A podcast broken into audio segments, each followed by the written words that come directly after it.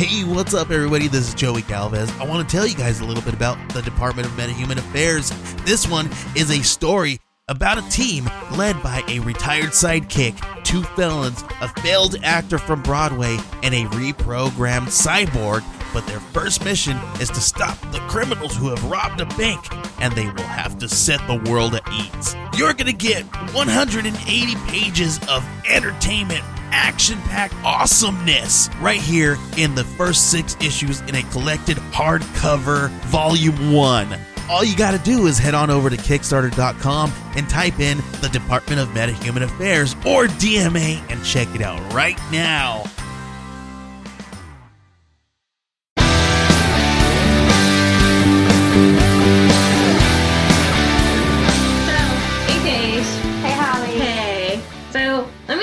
Story.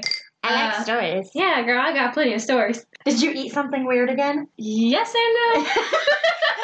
I ate, but it wasn't anything weird. Let me tell you my fucking story. Okay. So, this happened one night uh, last summer.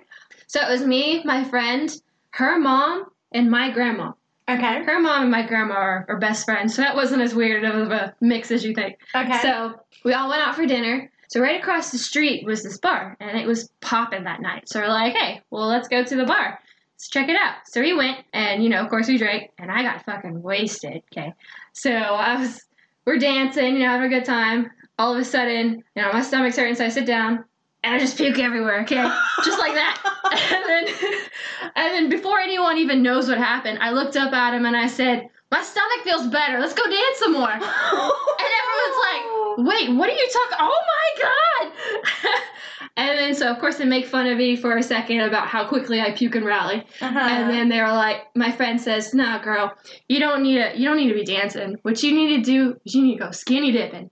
And I've never been skinny dipping before in my life, so I'm like, hell yeah, let's go! So she takes us to um, this mansion on the coast, and uh, apparently she knows the people who live there, but they Uh-huh. weren't home.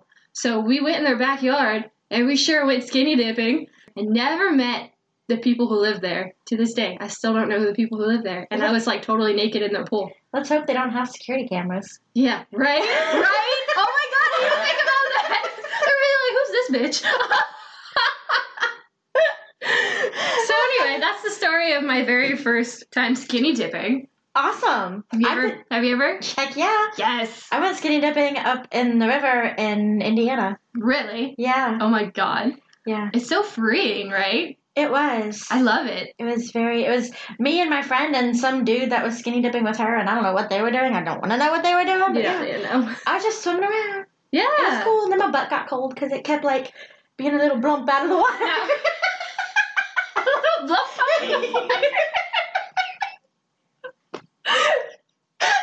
oh my god. yeah. Did you were you all like swimming at night? Yeah. That's cool. Yeah. That's cool. Yeah. That's the best time to you know, I don't think you would want to during the day. I mean, if it was secluded enough, and Yeah, yeah, I guess. not with this body. Think of the think of the um the the suntan. I mean the sunburns though. yeah, no, Some areas just don't need to be seeing any sun. no, ever, never, ever. Oh no. No. Yeah. So hi guys. hey, what's up? I guess this embarrassing stories with Paige and Holly is a new beginning segment of our yeah, yeah. our podcast. It's our icebreakers. Hopefully, we. I don't know if I want to run out of embarrassing stories or not. Good point. We'll just have to keep making new ones. oh, that won't be that won't be hard. they happen every day. Oh my. So yeah, this is booklet. We um are reading. We're not reading. Blah, blah, the we words. did read already. We did read. Now We're- we're talking about what we read. to you guys. To you guys. Woo. And the book is called Winterwood by Shea Ernshaw. Very nice book. Very it was very good. We read it for our book club. Um, Yes.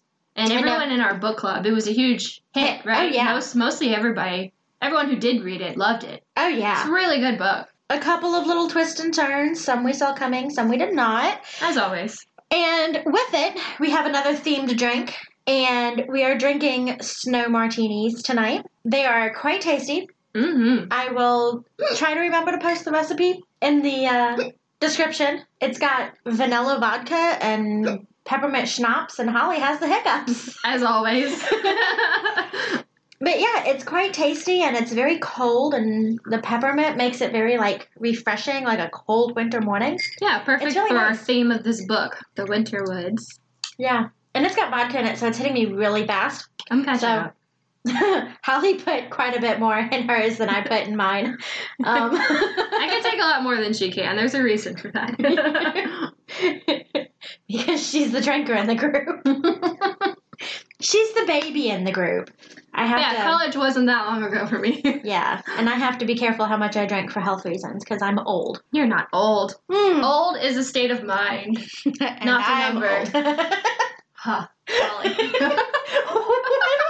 My Shakespearean moment here. Say that me- she's she's doing the pose of the like fisticuffs guy where he's got his fists like facing himself. I was trying to be poetic. oh yeah, we're real classy here. we know how to have fun. yes. So That's those embarrassing matters. stories should just keep coming. We should be good on those. um. Gives you a little taste of the kind of people we are. Yes. Holly eats weird things and goes skinny dipping. We're a lot of fun. so Winterwood, did you? Did you like it? I liked it. I, I, liked really it did. Um, okay, so the story starts in there in this place called Jackjaw, and this is just like out in the middle of nowhere, Up in the mountains, and cabins and what have you, nature. yes, there's nature mountains. No, I mean like there's like nothing around. It's like literally just mountain. There's no like little city or anything going on. Yes, they are removed from the city. Like they out Um, there. It is a modern story, but due to some bad weather, you kind of forget that because they lose power and their cell phones don't work, so you kind of forget it. So it, you almost think sometimes that it's set in the past, and it's not. Right. It's very modern, but it, So the main character in our story is Nora. Now Nora comes from this long line of Walker women. yes, Walker is their last name, Yes. but it's also There's A- more to it than it's not just a name. They have a whole legacy about the Walker women. Right. Their her family has lived in this town, in this mountain. It's not even in the town. They live in this house on a mountain for generations. And it's just one Walker woman and her child most of the time. Mm-hmm. Men come into their lives, obviously, there are children. But they don't stick around for really unknown reasons. You really don't ever find out what happens to the men. They're just not They around. just they just don't stay. These- It's literally just the women. yeah. Do they just stay long enough to have a kid and then they out? And I think some of them stayed a little bit longer, Mhm. but not not much longer. They just these women they're wild and fiercely independent, Mhm. and I was kind of feeling them. Oh yeah, girl power. Yeah, No, I kind no, of like to. I kind of like to think that um, each man left for a different reason. You know, Yeah, but it all boils down to these women are just so independent. They just really don't need these men. And then maybe it was the other way around. Maybe for some of them it was the men that was a problem. but Yeah, I wasn't just thinking think- of their independence as a problem. I just meant No, like, no, no. I mean, like, not a problem, just Oh, as a reason why the relationship wouldn't have worked. Oh, yeah. I was just thinking of it as a they they didn't necessarily need a relationship. They just had Right. they had their fling, and then they were And then, okay, bye. Some of them, Yeah, some that's of them like deuces. this is great. It's been fun. There's the You've door. done your job. Get out.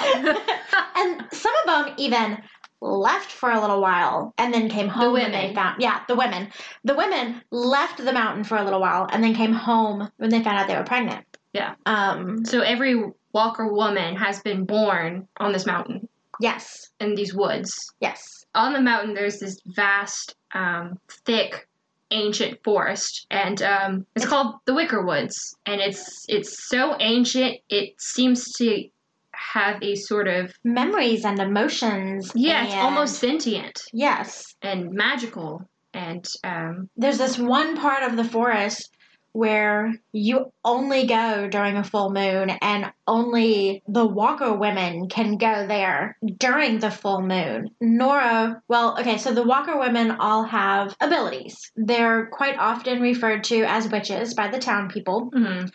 And I don't necessarily know technically if they were witches. They could have been Yeah. but they they all have different abilities and is it all the walkers that are finders or is it just nora I think all of them are finders. 'cause I think her grandmother would take her into the woods. well i know her and find things grandmother would take her into the woods but i thought she was the one who would like find the things I'm actually not sure. so yeah all of the walker women have this ability to find things so during under a full moon with the purest of intentions they go into this part of the the woods this most ancient part because during a full moon is when the woods sleep and as they're traveling in there they find things lost things Mhm. and nobody really knows how they get in the woods how these items end up in the woods but sh Nora has found things from a hundred years ago, old buttons. She's found keys, jewelry, like all kinds of things she's found in these woods. So that's what she and her grandmother do. Every full moon, they go into the woods and find lost things.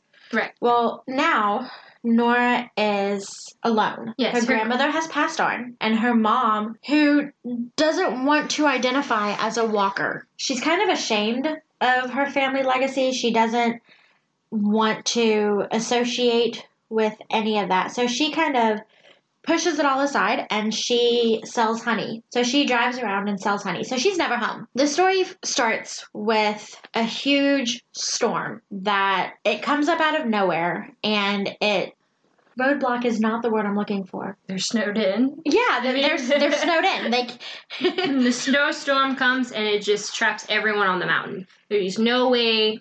The roads are completely snowed in. There's no way out. Power lines are down. They can't call for help. Um, yeah, so they're all just kind of all the people on the mountain are just trying to wait it out. Have you seen Seven Brides for Seven Brothers? Uh-uh. this reminds me of the beginning of that because they cause an avalanche to happen so that they like okay so there's seven brothers that live up on a mountain Huh. and one of them comes down and decides to get him a wife.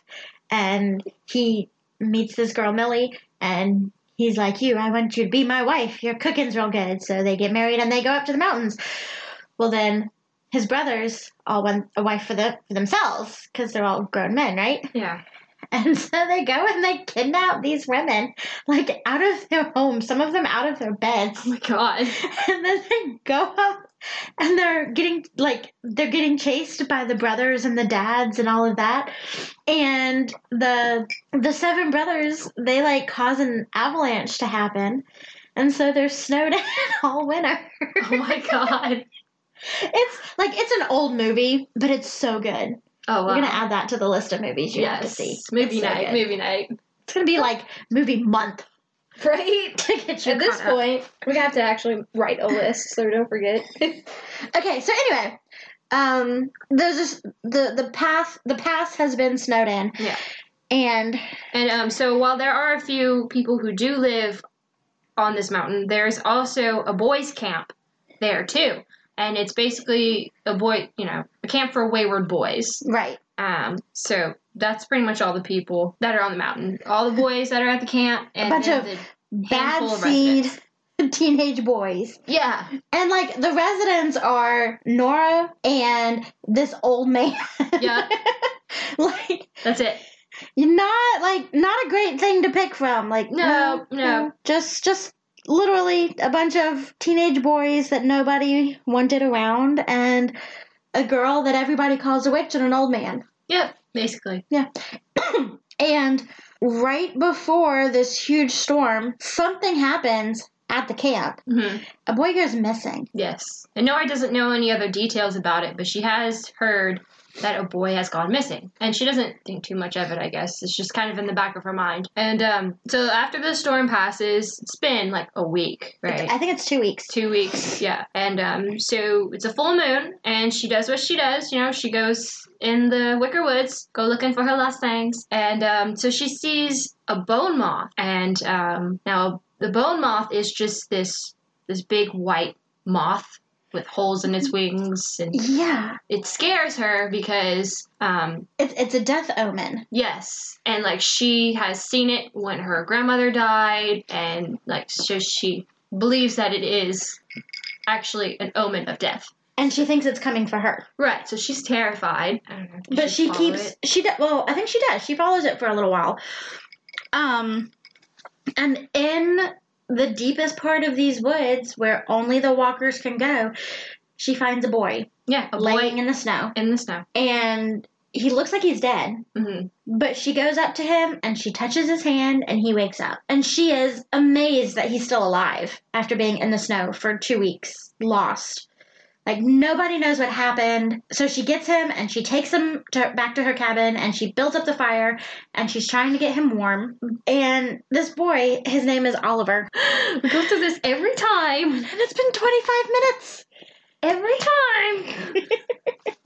oh, we're so bad at this. We are so bad at this. Okay, so his name is Oliver, and um, oh, he, and he, I don't know what that was.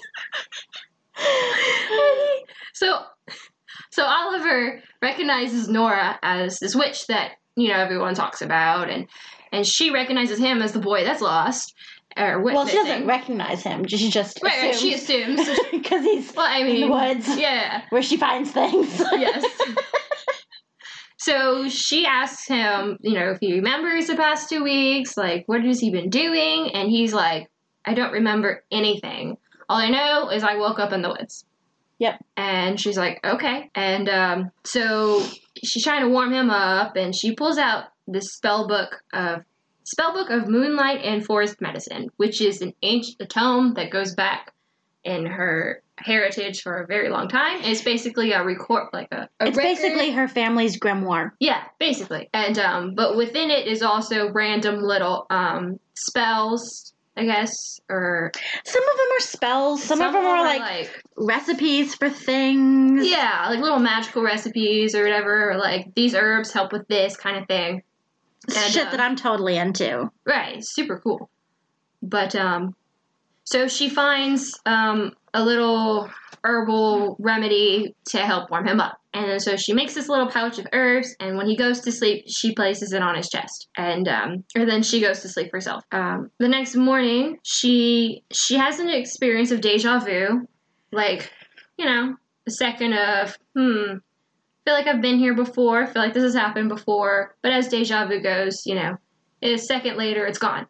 So she tries not to think anything of that. Well, and when she when she experiences that, it describes it as almost like a ripple in the atmosphere. Yeah, I don't know. When I've d- experienced deja vu, it's more of a like a memory. yeah, but there's like an actual physical. Right. It's like she's. It's like all her senses are are feeling it. It's not just a memory. It's Right. Like, it's like she's feeling faint and like the room is spinning, kind of thing. Like things are shaking. The clock's ticking weird, stuff like that. But she chalks up to deja vu and just try, you know, tries not to think about it. Um, and this happens a couple of times throughout the story. That's why we make such a big deal about this. So.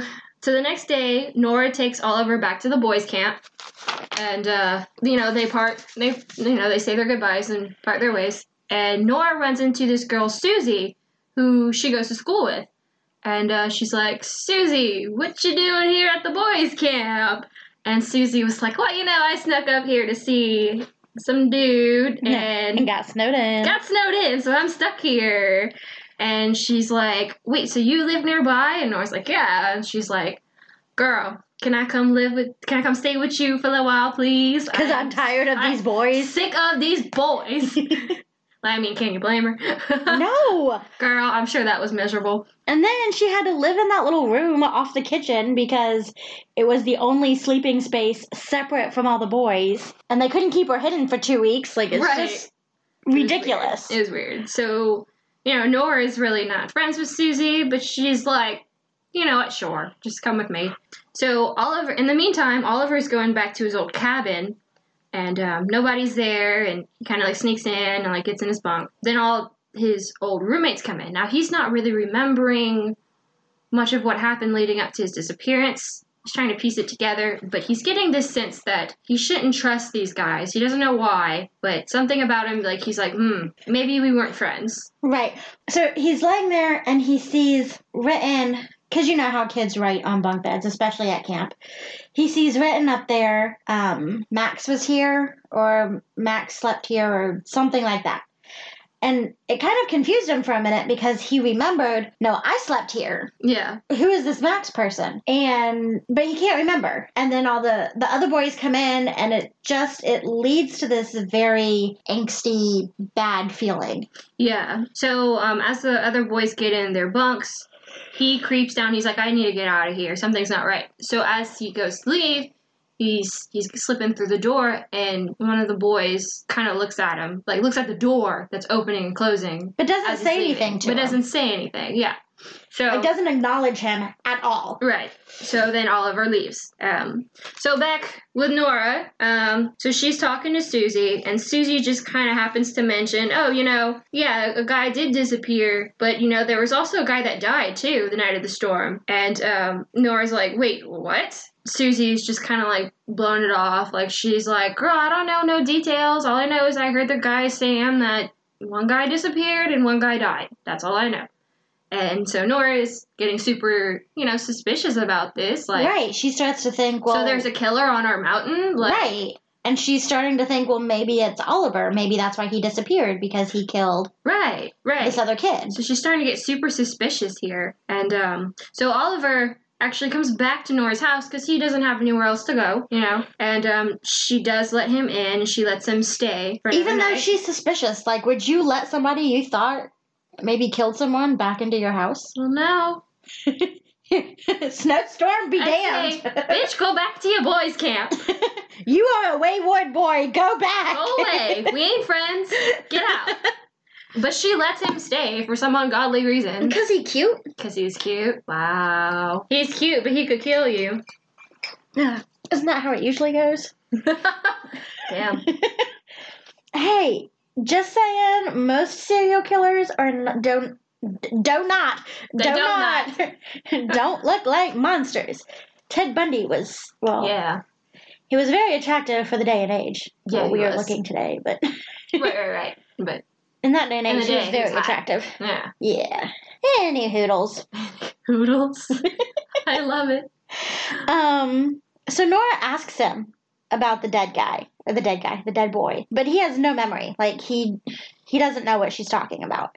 And then, so, like during this conversation, Yeah, yeah, this questioning. she experiences another bout of deja vu. Mm-hmm. Um. Yeah. So. Oliver says he has no memory and she believes him. So he stays and Nora sleeps, tries to sleep. And so Oliver sleeps downstairs on the On the couch. on the couch, and Susie and Nora sleep upstairs in Susie's bed. Well, the next Nora's morning, yeah, Nora's, Nora's bed, bed. not Susie's bed, Nora's bed. Um, the next morning, Nora goes downstairs and sees that Oliver is gone, and like when she's looking for him, she experiences this second bout of, of deja vu, yeah.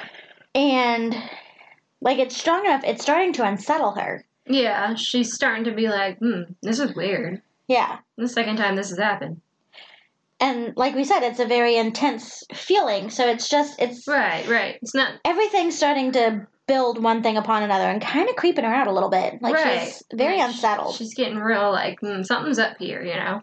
yeah, And she's, um but she sees so she follows his tracks in the snow to see where he went. And it leads her to the cemetery, the Walker Cemetery. And um so she's thinking, why the hell would he come here, you know? And um one of the so we mentioned how all of the Walker women have certain gifts. mhm. Like they're all finders. Well, they're all also able to see the dead. They Yeah. can um they can see they all see glimpses of the dead here and there, you know, like um, some of them can speak to the dead, I think. Um, and Nora has seen ghosts before, but nothing more than just a little flicker. right. Never actually spoken to them, never even seen them long enough to even just just random glimpses. So she thinks it's kind of important to point this out now. Nora feels almost like maybe the bloodline has been watered down too much because she doesn't.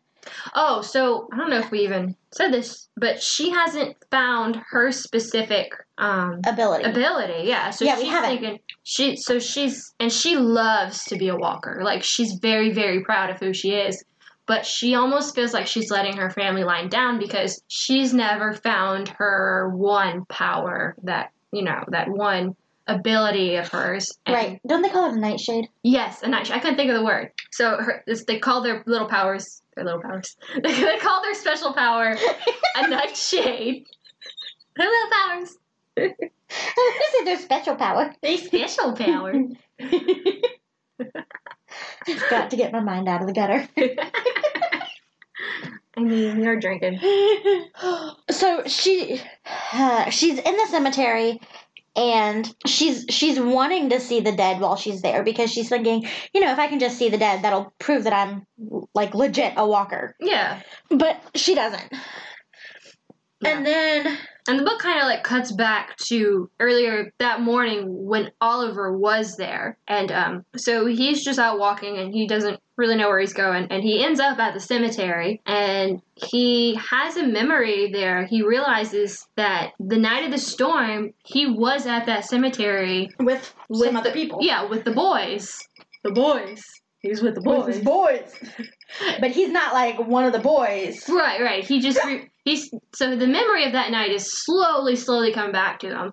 So at this point, all he remembers the beginning of that night where he was at the cemetery with the guys, and he knows he they weren't his friends. He's not even sure why he was there, but he's remembering things slowly, and so that's why he was at the cemetery. And then he like rolls out, and then well he he remembers we left the cemetery so he's trying to find where they went next yeah, The one thing, if I had to have, say, any kind of criticism about the book, it's probably that there are a couple of places where it's real choppy, real jumpy. it does. Like it jump- jumps back and forth between Nora and Oliver and the past and the Yeah, present. And um, so it gets a little awkward in telling the story back to you because it does get jumpy. Yeah, and none of it's very it's not a very linear story, so it's it's hard to kind of tell it, you know, just by the way it's written. There, and there is a little bit of reason as to why, but we can't get into that yet. Right, it's just it's just the writing style of it all. Um, So, anyway, so later I guess that day or whatever, um, Susie and Nora are talking, and you know they kind of begin to become friends. You know, they're Mhm. getting to know each other, and they're they're giggling and like cutting up, and you know, like girls do. yeah, having you know some girl time, which is new to Nora because she's never really had any friends. So she's kind of really enjoying this, and um, so she as like they're talking, have a good time. She has another bout of deja vu, which is annoying. hmm And um, so then they it's later that night, and So Nora and Susie like look down, like out down the mountain, and they see a bonfire really close to the Wicker Woods. And Nora kind of freaks out because it's it's really close. It's too close to the trees. So she goes like running down there, tell the people there to to put it out. And when she gets there, there's three boys around the fire. And she tells them like, "You have to put that fire out. You're gonna anger the trees. The trees have memories." And they start like making fun of her and she realizes like they don't believe her but she's kind of used to people not believing her and people making fun of her. Yeah, so she's telling them no like you have to put it out. The trees have a long memory. And they're you know they keep taunting her with like oh are you a girl scout or something? And then from behind her she hears she's nora walker and that's susie. Susie came up and um you know susie's kind of defending her a little bit to the boys and giving her some some support yeah a little bit. a little bit. Um, and that's when the boys are like, "Oh, you're the Moon Girl," and they start like calling her the Witch Girl and making fun of her. And Susie looks at the the main boy, like the the head bully, kind of, and she's like, "Shut up, Rhett." And then she kind of introduces the other ones, and Susie just is like, you need to ignore them. They're just pissed off that they have to live so far away from everything and that now they're basically stuck up here. But Nora's just like insistent, no, you have to put the, the fire out. And the other two boys, there's Len and then there's Jasper. And they've all been drinking and they're just being awful and horrible, like bad teenage boys can be. So Nora keeps telling them, you have to put the fire out. And finally, uh, Lynn is like, you know, maybe we should listen after everything that's happened. Mm. And Rhett is like, shut it. We're not talking about that. Nothing has happened. And like, Lynn kind of gets a little bit of a backbone. And he's like, well, who is she going to tell? And Jasper is kind of on Rhett's side. And he's like, anybody she wants to. Like, she's a Walker woman. She could tell anybody. And like, you can tell that Lynn is kind of the weak link in it, I guess. And Jasper it will f- do anything Rhett says to do, and Rhett's kind of the leader. And Rhett is like, the whole thing's fucked up. What's done is done. We're not going to talk about it. Mhm. Um, and then they're like, Lynn is arguing and saying, you know, the road will eventually open up, and then the the police will come, and everybody's going to find out what happened. And that's when Nora realizes these boys are involved. These boys know what happened to Oliver or with Oliver. Like they they were there that night. They know what happened to the boy that disappeared and the boy that died. And but she doesn't really get much out of it. Just that there was an accident and that he died. And then Jasper says something about how he thinks that they should just keep drinking because he can't hear the voices when they drink. And that's when Nora's like, the voices. What voices? And she finds out that they've all been hearing voices since this night happened. So they're all like really freaked out about what happened and, you know, their involvement in it and what's going to be found out. And I don't know how to get out of this. Oh, and then Jasper says that it's Max's fault that this all happened. Okay. Um, Rhett gets pissed off and he's like, "Don't blame it on Max. It wasn't Max's fault." And Lynn then gets defensive and defensive and is like, "Well, do you think we should blame it on Oliver?" So Nora can't figure out what's going on. Mhm. Like names are getting thrown around, blame is getting thrown around. She's just as confused as she's always been, and the boys are drunk and not. Right. But all she's really getting out of this conversation is that Max is well, what she's assuming is that Max is the dead boy and Oliver is the missing boy, and she's starting to believe that Oliver had something to do with Max's death. Right. And um, so after all this, you know, they do put the fire out, and Susie goes back um, with the boys to the boys' camp, and um, and on Nora's way back to her place, she runs into Oliver again, and um, she, you know, she's not really trusting him after this whole conversation, but she still lets him come back to her place anyway. And so later, Susie comes back drunk and just kind of stumbles in, and and you know, Oliver's there. She doesn't really seem to pay him any attention, and um, she just kind of passes out drunk. And um, so she passes out on the couch. So Oliver Has nowhere to sleep, has nowhere to sleep but with Nora. but with Nora. So they go to bed together. And um, so they talk for a little while, you know, and then um, Oliver falls asleep, and Nora can't sleep. She's just got so much on her mind. And so she decides she's going to check his coat. And um, so when she does, first she finds the pouch of herbs that she gives him, and she's kind of like, oh, he kept it. That's so sweet. Ah, how cute. and um, what does this mean?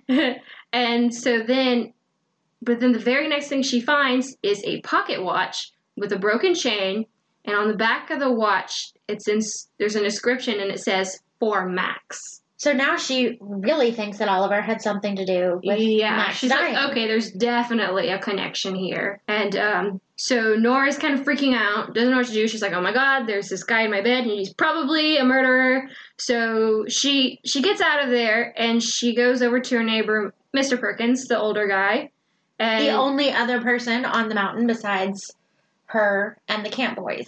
Right, and she's like, I need to talk to someone, so I'm gonna go. I'm gonna go talk to Mr. Perkins. And Mr. Perkins used to be a really good friend of her grandmother's. Yeah, so they're, they're you know they're pretty good family friends, and um, so you know I don't know why I put this in here.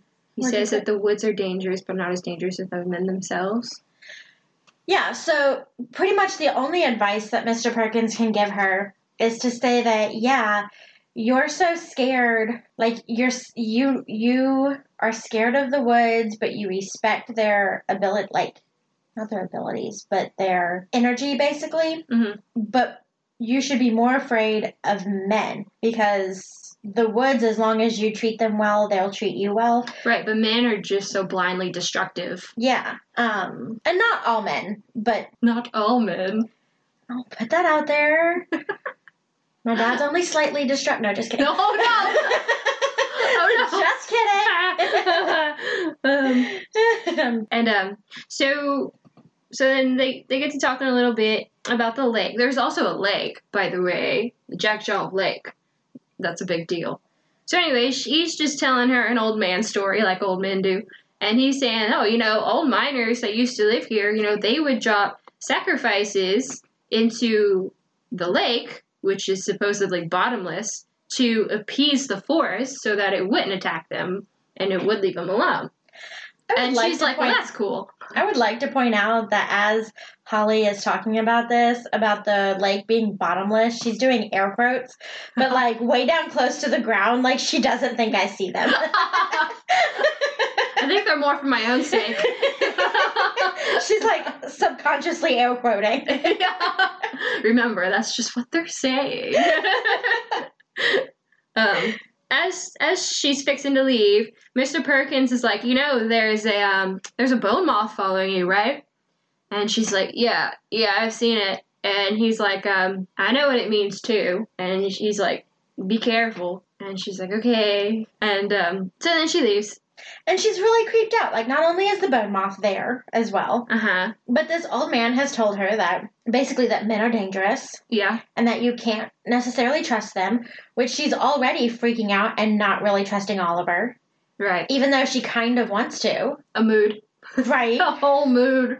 right? I want Um, to trust you, but I can't. And then she's definitely not trusting Rhett and Jasper and Lynn. And then there's this whole other Max person that she has no idea about, except that he's also somehow involved and is probably the, the kid that died. hmm And that Oliver had something to do with it because Oliver has a pocket watch that's inscribed to Max. Yes. So she's freaking out at this point. Yeah, so she goes back to her place, and Max is gone, and um, you guys see, you know, they seem to do that a lot. Like Don't wake up Oliver? like, yeah, god damn it, Oliver's gone, and so she's talking to Susie, who's just, you know, just kind of waking up, and Very she's hungover. very hungover, and Nora is like pressing Susie about this this dead boy, and she's like, "There's got to be, you know, do you have any information on this? There's got to be something you know." And Susie's like, "I've told you everything I know. Stop pressing me about this. Like, do you not trust me?" And Nora's like, "Well, I don't know you," and so Susie's like, "Wow, that sucks.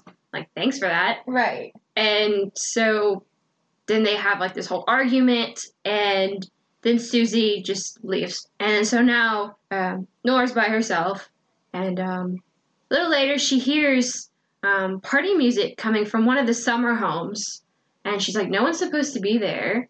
What is going on?" And she realizes um, that the boys from the camp have broken into the summer home and are throwing a party. So she goes over there to investigate, and um, she sees Susie at the party. And so she goes up to her and she tries to apologize to her, and she's like, you know, I was overreacting. I was I was being unfair to you, you know. And Susie's just like, yeah, okay, Whatever. yeah, whatever.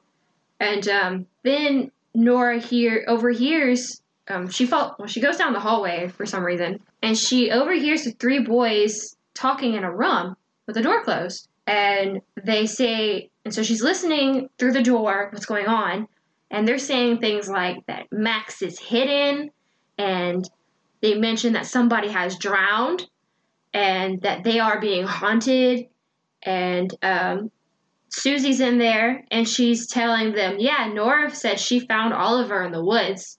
And they're like, she what now? Yeah, they start really freaking out. Yeah. And um, so so Nora's listening to all this, gathering as much information as she can. And next thing you know, the boys, before she can even go anywhere, the boys open the door and see her and they see that she was listening. Wow, obvious. Like, that was totally going to happen. Of course. Of course, that's how these things work. So they freak out. They're like, oh my god, she knows too much. What are we going to do? So they're like, you're going to stay in this room until we know what to do with you. So they basically push her in the room and lock her in there. and um, she's freaking out. You know, she can't get out. And later, Susie comes back to check on her, and she's like, Susie, let me out. Just come on, let me out. And she's like, I want to, I want to help you, but I can't because then they'll know I helped you, and then you'll get mad. So sorry. Like everything will be okay. Yeah, she's like, I'm, I'm on your side, but I can't. I'm powerless right now. I can't help you without them teaming up against us. So just hang tight. You're gonna be okay. And she's like, damn it, I'm stuck in here. And um, so she's freaking out, and she goes to the window, and they're on like a second story. And um, so she looks out the window, and there's another bone moth. And so she's like losing her shit, you know, she's freaking out. She's like, this is how I die. Yeah, Locked basically. Basically. She's having a full on panic. She's having the vapors at this point. I'm pretty sure Holly will bring that up in every episode now. yes, that is our new thing. so then Oliver, so Oliver just so happens to be outside and he sees Nora at the window and so he he helps her. He climbs up there, gets her out and helps her down, helps her get out of there. And um so then Nora confronts Oliver about the watch. She's like, "I found this watch in your pocket," and um, and he doesn't have it, doesn't know anything about it. He's like, "I'm not even sure how I got it." Yeah, he was like, I knew it was in there, but I don't know why. I- Yeah. He's like, "I don't know why I have that." and I, I didn't want you to think that I did something. Right. He's like, "Cause I don't even know what happened," and she's like, "Okay," and um, so they kind of have a moment, and they kiss, and um, Girls always fall for the bad boy. And they do. They do. Oh, and it's it's a weird thing that they I guess this kind of leading up to later. But like as she's like kissing him, she's like holding him really tight and like she keeps making it a point to say like to make sure he's real. Yeah, like she she talks about the the feel of him and the weight of him in her arms and the softness of his lips against hers. and Yeah. I can't believe those words actually left my mouth. Gross. Right? Ugh. Ugh. what am I, a romance writer or something? but it's a it's a very real and comforting thing to her. The fact that she can feel him and smell Yeah. him and yeah, she makes it such a point to to you know say that he's here. You know, right. I'm really experiencing this. And um you know, they have their little romance moment. And uh and as we all know, Holly likes to glance right over those. I mean, do we really need to go into detail? You already did with Is the that- softness of the lips. Do we really need to go any further than that? No. no. Okay then. No. so so later, Nora, for some ungodly reason, she goes out to the lake and oh well, I don't know why she goes to the lake. She just does. She goes to the lake. And so she starts to walk on the ice and she sees a hole in the ice and thinks, Oh my god, this is where Max must have drowned. He must have broken through the yeah, ice this and is where it drowned. happened. And then she see to confirm this, she sees a broken chain that matches the chain on the pocket watch, and she's like, "This is definitely where he died." And um, so, as she's realizing this, the the the ice starts to crack under her feet, and she um she falls in the lake. Well, and real quick, she goes out to the lake because she's the lake is so much on her mind right now because she's thinking about the fact that in the past the old miners used to make sacrifices to the oh, lake. Oh yeah, And she's starting to wonder, well, how do all the things get in the woods? yeah, All of these things that are that I find.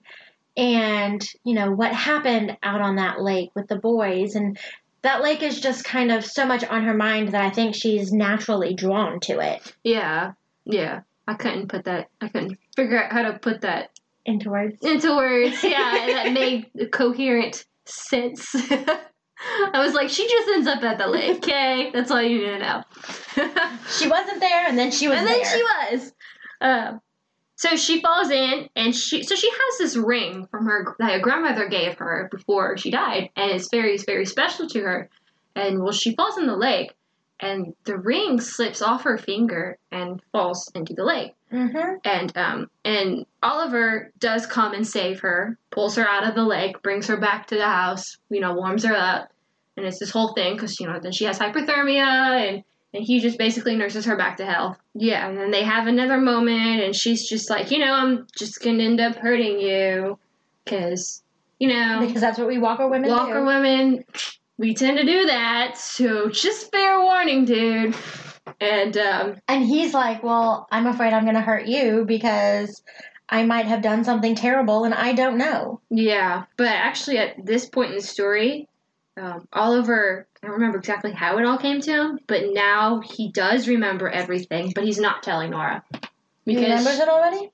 Yeah, he does mention that. He doesn't tell you what it is, like in the story, it doesn't say, but it Oh, says. so he does know he's to hurt, how he's going to hurt her. He just doesn't tell. Yeah, he remembers now Okay. exactly what happened, but he's scared to tell her because he likes her now, and he doesn't want her to think badly of him. She doesn't want he doesn't want to hurt her, even though he knows he's just prolonging the inevitable. He's still trying to save this anyway. So in the middle of the night, another night, I guess you know, Oliver's not there. Nora's sleeping, and she wakes up, and Rhett, Jasper, Lynn, and Susie are all in her house. Can you imagine how freaking terrifying that would be? Yeah. You're just sleeping and you wake up and there's these guys who probably want to kill you and they're in your house. They've already locked you in a room. yeah. And they're dragging you out of bed. Like, it's fucking terrifying. Mm-hmm. And um, so they're like, they're drunk. And they're like, you're taking us to the woods. Susie said that you found um, Oliver in the woods. So you're taking us to him right now. Yep. And she's like, I don't know where Oliver is right now. I didn't keep him in the woods, you dumbass. Yeah, she's like, I don't know where he is. And they're like, no, take us to the woods. And then she's like, we can't go to the woods. It's not a full moon. And he's like, I don't know what the fuck that means, but take us to the woods. Yeah. And uh, so they force her to go to the woods. And um, so Nora, they get to the woods, and Nora's terrified because she's like, no, you don't understand. It's not a full moon. If we go in there, the trees, they're going to see us. They're awake right now. They're going to get angry, and something bad's going to happen. And they're like, no, that's bullshit. You know, you just don't want us to see him take us in there anyway. So they go in, and as soon as they're there, everyone starts to kind of get this creepy feeling that, you know, maybe they shouldn't be there. And, and they're like, okay, these woods are pretty fucking creepy. And, um, but, you know, they continue on, and Jasper starts to find lost things. And he's taking some. And Nora's like, you can't do that right now. Like, and he's like, oh, well, I'm sure you take things all the time out of the woods. Like I saw him in your house. That is something we didn't mention. Like all of the lost things that she finds in her, like in the woods, she displays in her house. Yeah, yeah. So he saw that, and he's like, "Well, you take them. You're just trying to keep them for yourself." So he starts stuffing his pockets, and she's like, "You dumbass! It's not a full moon. The trees are seeing you stealing right now." And um, um, so they they they keep going a little further, and you know they kind of start to get freaked out because it is really fucking creepy in there. And there's the trees are making noises, and it they they're looking around, and it's they feel like the trees are moving. yeah, So they get super freaked out, and they try to turn around and leave, but the trees behind them that they just walked through aren't how they were when they walked through them. like the trees have moved. Yeah.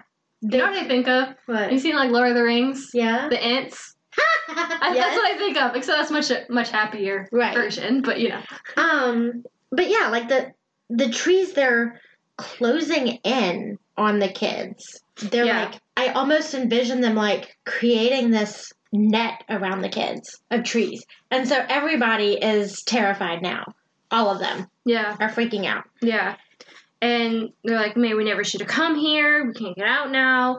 And they're like, Nora's probably just lying about Oliver anyway. And she's like, oh, I'm not lying. I saw him. And and Susie, she's like, Susie was, Susie saw him. She was there. And Susie's like, I'm sorry, I never saw him. I don't know what Yeah. you're talking about.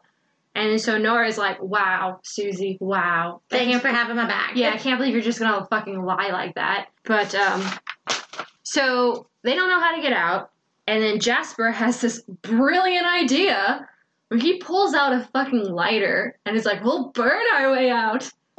Dumbass. Like even in not a magic in a forest. normal forest, that is a terrible idea. You don't burn yourself out, you idiot. That's how you That's get not burned how it works. in the fire. That's not how it works.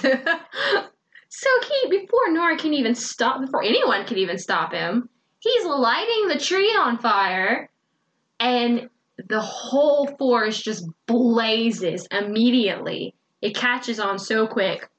And I I loved that imagery because the forest is angry. Yeah. And the, and anger is referred to as a forest fire. Like it just yeah, it's burning. Right. It's- and so flaming. th- it's just an amazing analogy that here they are now in literally an angry burning fire. Yeah, and then they the even streets. say, and she even says, like, she was surprised at how quickly it caught on fire, Because it's the middle of winter and there's yeah, snow everywhere. There's snow everywhere, but somehow these trees caught on super quickly, and that just goes to show you a little bit more that yeah, it's because the trees are fucking angry, and you know, so they're trying to kill him, right? mm-hmm. And so the everyone's like, just fucking run. There's no, there's nothing else you can do. Just run. Out should be this way, just go that just way. Just run. And so they're all just booking it, and they don't know where they're going, but the, the fire everywhere. And Nora sees a bone moth, and all, the only thing she can think to do is to follow it. So Yep. she does, and she's like, "Hey, this is a creature, and it's you know it's trying to survive. It's trying to find a way out. It probably knows better than we do. Let's follow it." Yep. So they they follow it, and it does lead them to the edge of the forest. So they they're all coming out of the forest, and Jasper's the last one to come out. And the tree, the tree roots actually come up out of the ground and grab him and pull him back. And everyone else is like, "What are we seeing?" And Nora's like, "Shit." And she's like, "I shouldn't try to save him, but I will." But I have to. Yeah, And she she knows it's not just the fire that they're after. Like that's not the only reason they're after him. She's like, you still have something. I told you to empty your pockets. Yeah. Empty your goddamn pockets. yeah. And And so he's like hurrying up, trying to empty his pockets as fast as he can.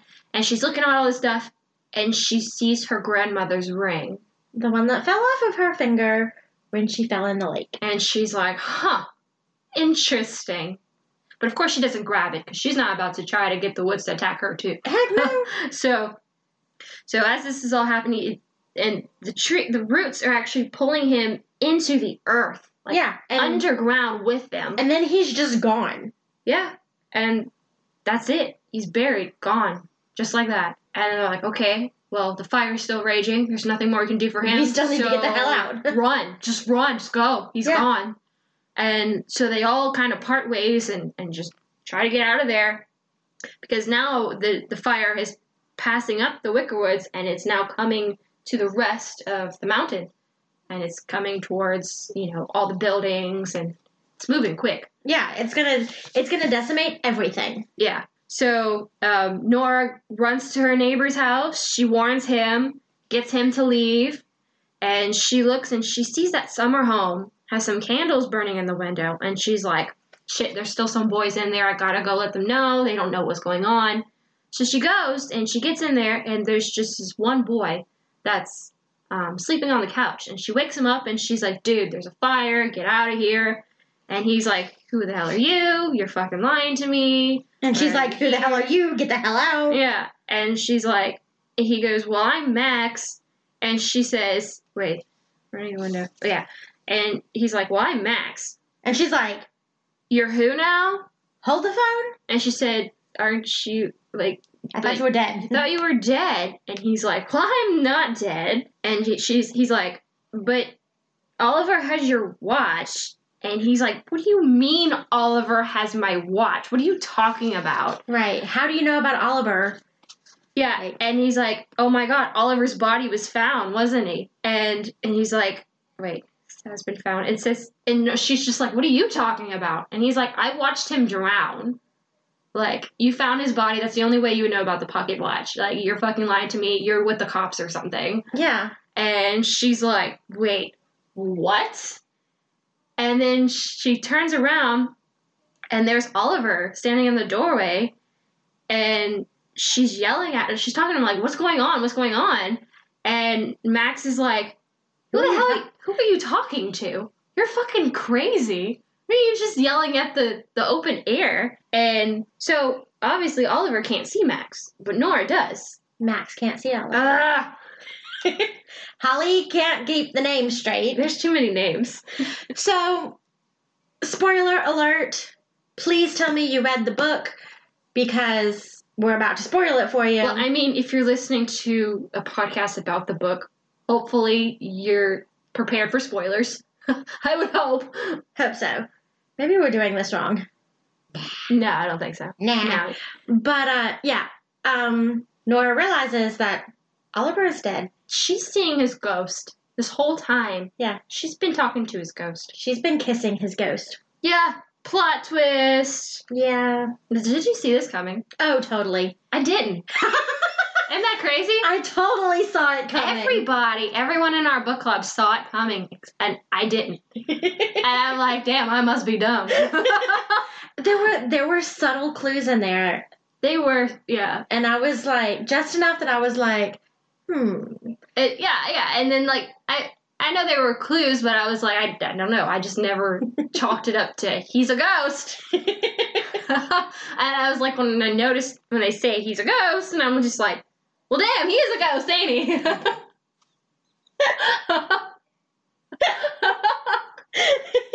now it all makes sense. Um, so the truth is, Max, she had it backwards. Max is the one that went missing because he killed Oliver. Mm-hmm. And he was trying to hide. Yes. And um, then this leads to another realization that the bone moth wasn't following Nora, it was following Oliver because he's dead. Whoa. So my thought when I was reading this and when I started to realize that Oliver was the one who was dead, I thought that maybe the bone moth was Oliver. That would have made sense, though. I could see that. Because you never see the two of them together. Yeah. So, like, that was kind of like his spirit, I guess. Kind of, yeah. Yeah. I could see that. That would have been pretty poetic. Tummy growls. My tummy is like, need more booze. Need more booze. um, So yeah. yeah. Um, so, she, she finds out. so she finds out, and she's like, okay, wow. and that like everything starts making sense. Yeah. The the reason that Oliver couldn't remember the last two weeks, Yeah. the reason he had the pocket watch. Right. Like- it just all comes together. Yeah. And so, in all this But the fire is still coming. Right, the fire's still coming. And, you know, she has another bout of deja vu with all of this. And she's like, okay, I can't deal with this right now. I need to get the fuck out of here. So she just tries to ignore all her feelings going on right now. And, but by then she realizes Oliver tells Nora everything he remembers. Initiation. Oh, okay. So, like the initiation and everything. Yeah. So does he tell her before or after they go to the lake? I think it's before. everything ends at the lake. Okay. So yeah, big reveal, big shocker. Oliver is dead. Well, Oliver starts to tell her everything that happens because he now remembers. And he remembered there being a quote unquote initiation night. And Max, Rhett, Jasper, and Len took him to the cemetery to stand and drink at one of the Walker grave headstones. And I think they didn't they get into like a fight? Yeah. Kind of um, an argument there. Well, Max apparently didn't like Oliver because well, Max was the other dude that was in that That that cabin? Yeah. Obviously because you know his name was on the on the bunk and um but whenever um Oliver showed up, he was new and he ended up taking they put assigned him to Max's bed and put Max in a different cabin. So Max was hating on Oliver because well he's taken his spot in the cabin. Well, and it wasn't even in a cabin. You don't remember where they put him? Mm, In that tiny room off the kitchen that Susie was staying in. That's where they put That's where Max was supposed to be. oh, He had gotten in trouble, and that was like their punishment room. isolation room. Oh, and so he was stuck there. Yeah. So then, and of course, it's not Oliver's fault. No, he just was the newest kid there. Right, but you know, these are all wayward boys, so Max took out his frustration on Oliver and took it too far. Mm-hmm. And so they take him to the initiation and um, to the, they do the whole grave thing and then they go to leave and they're like, whoa, whoa, whoa, that's not it, sir. And they're like, you need to go out in the middle of that lake. And he's like, okay, but it's not safe. I mean, yeah, it's kind of it's frozen over, but it's not thick enough. Go out to the middle, somebody's gonna fall in. It's just too dangerous. And Max is like, no, you're gonna go out in the middle of the lake. And so he like pushes him and like forces him to go out in the middle. And well, Max goes out there with him because he's pushing him in. Mm-hmm. And of course, the ice does give way, and Oliver falls into the lake. But as he's falling, he, you know, he's just grabbing, trying to grab anything he can, and he happens to grab Max's pocket watch off of him And breaks the and chain. breaks the chain off and sinks down into the water. And instead of helping him, Oliver literally, Max. Max literally just stands there and watches. and watches him drown. And then Yep. that's the last thing that. And then next thing you know, Oliver wakes up in the woods. in the woods where all the later. lost things go. And Mhm. it goes into the lake, it ends up in the woods. Which is what we have determined. That's where all of the lost things go. Is that's where all they come. That, that where it's. That's where all the lost things come from. It's from the lake. Yeah. It's all the sacrifices that all the, sacrifices to the forest. to yeah that were forest. made. Which makes sense. Yeah, Because they were appeasing the forest, so they throw it lake and, and it end up goes in the forest. forest. Yeah. So it's not bottomless. It just bottomless. Bottomless. it's not a bottomless lake. It's just It connected magically to the forest. yeah, which is weird. But right. But what else? It's magic. It Whatever. doesn't have to make sense. Yeah, it doesn't have to. And um, so Nora takes this all in, and she's like, "All right, well, the, okay, this is madness." And she's like, "But there is a fire going on, and I am. You're you're not alive, but I am. So I could die here." And so she's like, "Okay, well, the fire's all around me now. I've stand, stayed here too late. I have nowhere to go. The only place that's not on fire is the lake. So I'm gonna go stand out in the middle of the lake." Yep. and kind of try to wait this out. So she does. She goes out there, and um, um, of course, you know, the lake, the ice is melting around Because her. it's hot. Yeah, obviously. And it cracks, gives way, and she falls in the lake again. And um, so Nora sinks into the water, and she gets that deja vu feeling again. But this time, you know, she doesn't fight it anymore. She just kind of lets it take over. And she's just trying to will things to change. You know, she's like, I wish things were different. I wish none of this happened. How did I end up here? And I'm a failure of a walker. Like everything is just yeah, and she's like, I'm, I'm about to die, and like this is horrible, and, and I just wish none of this happened. Wish I could just go back and like change all of this. So next thing she knows, she wakes up and she's lying in the snow outside of her house, and she looks around. There's no sign of any fire. Nothing is burnt, and she looks at her hand, and her grandmother's ring is on her finger, and she's like okay, what just happened? And then she just she realizes that she found her nightshade. And it's that she can she can manipulate time. She realizes that she went back to the night of the storm, the night Oliver dies. Mhm. So she goes out to the graveyard and she sees him there, alive, with the boys at the initiation. And they're on their way to the lake, and she realizes, I can stop all of this from happening. I can save his life. And so she goes up to him and she's like, Oliver, don't you go with him, with them. And he's like, How do you know my name? Yeah, he's like, "Who are you?" and then she, and then she, she that hurts, obviously, because then she's like, this boy I fell in love with, he doesn't, I could he has no him. idea who, who yeah, I am. I can save him. but I but- still could lose him. Yeah, because now he doesn't even know who I am. And so the other boys see him, see her, and they're like, "Oh my God, you're that, you're that Walker chick, you're that witch." Mm-hmm. And she's like, "Shut up, Rhett And he's like, "Oh shit, oh shit, she knows my name." she is a witch. She knows things. and um, so Oliver doesn't really know how to react, but he's just kind of staring at her, and he's like, something about her. He doesn't know her. He knows he doesn't know her, but something about her is familiar. almost. Yeah. So he feels like he can trust her, and so he's like, okay, yeah, I'll come with you, and he does. I mean, pretty girl, drunk boys. Pretty girl, drunk boys. Nah, we're gonna go with the pretty girl. so, um, so she stops him from dying. Yeah, but so Yeah, they Yeah. fall in love. and she, he's and like, alive. yeah, he's like, well, I think uh, he's like, I, I don't think I know you, but I feel like I used to know you, and I'd like to re get to know you. Yeah, And she's like, hell yeah. I'm cool with this. So they fall in love again, but this time he's alive. Yep. And that's the end of the lovely story that is Yep. Winterwood. So she finds her Walker gift. Yeah. She is able to manipulate time, and that is the reason all of those deja vu points were important. Is because those were areas where she unintentionally had been manipulating time a little. Yes. Yes. Um, that part wasn't super clear in the book. hmm like what caused it ha- was it like trial and error were those deja vu moments where she had Like I, they were all kind of moments where like emotion was bubbling up. I think. yeah but what was causing the deja vu like had she tried to fix it and failed multiple times and that's why Oh yeah, maybe.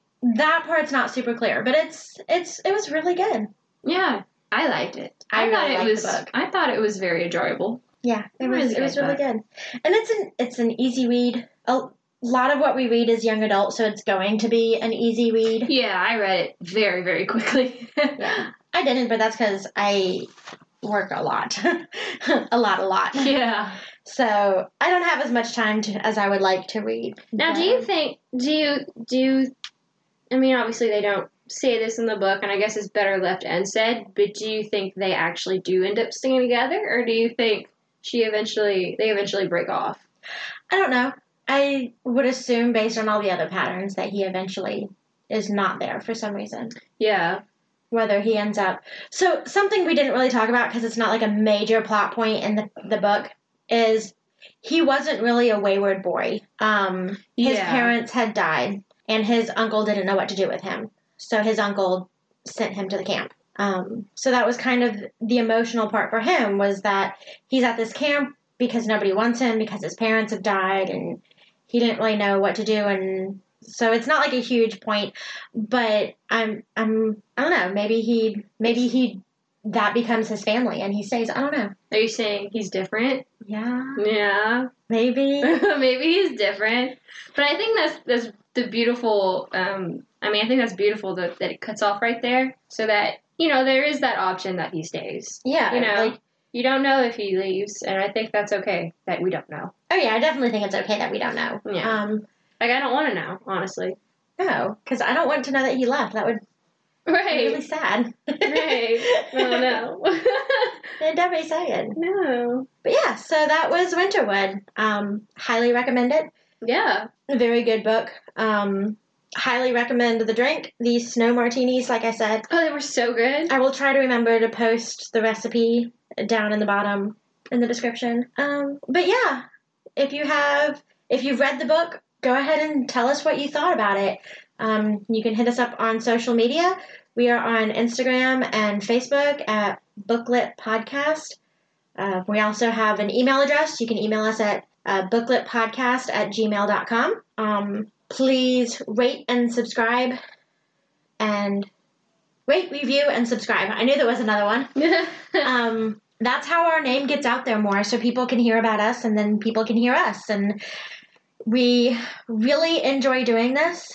And Holly doesn't really keep up with all of the number of downloads and things like that. That's kind of my own personal obsession. But I get really excited when we hit big milestones and I send her screenshots and she gets excited with me. So I really like seeing that we have new downloads. Um, usually every day we have a couple new ones. yeah. So I'm very excited. This is, you know, just a little a hobby that is getting to be a little bit of a bigger thing. Like it's real and it's out there and I really love it. So thank you guys so very much. Um, we greatly appreciate it. But that's gonna be it for now. We will see you all next time. Um. Bye. Bye. Happy reading. Holly forgets her lines sometimes. Uh, well. I did a lot of talking. You did do a lot of talking. this episode was hosted and produced by Paige Turner and Hollywood.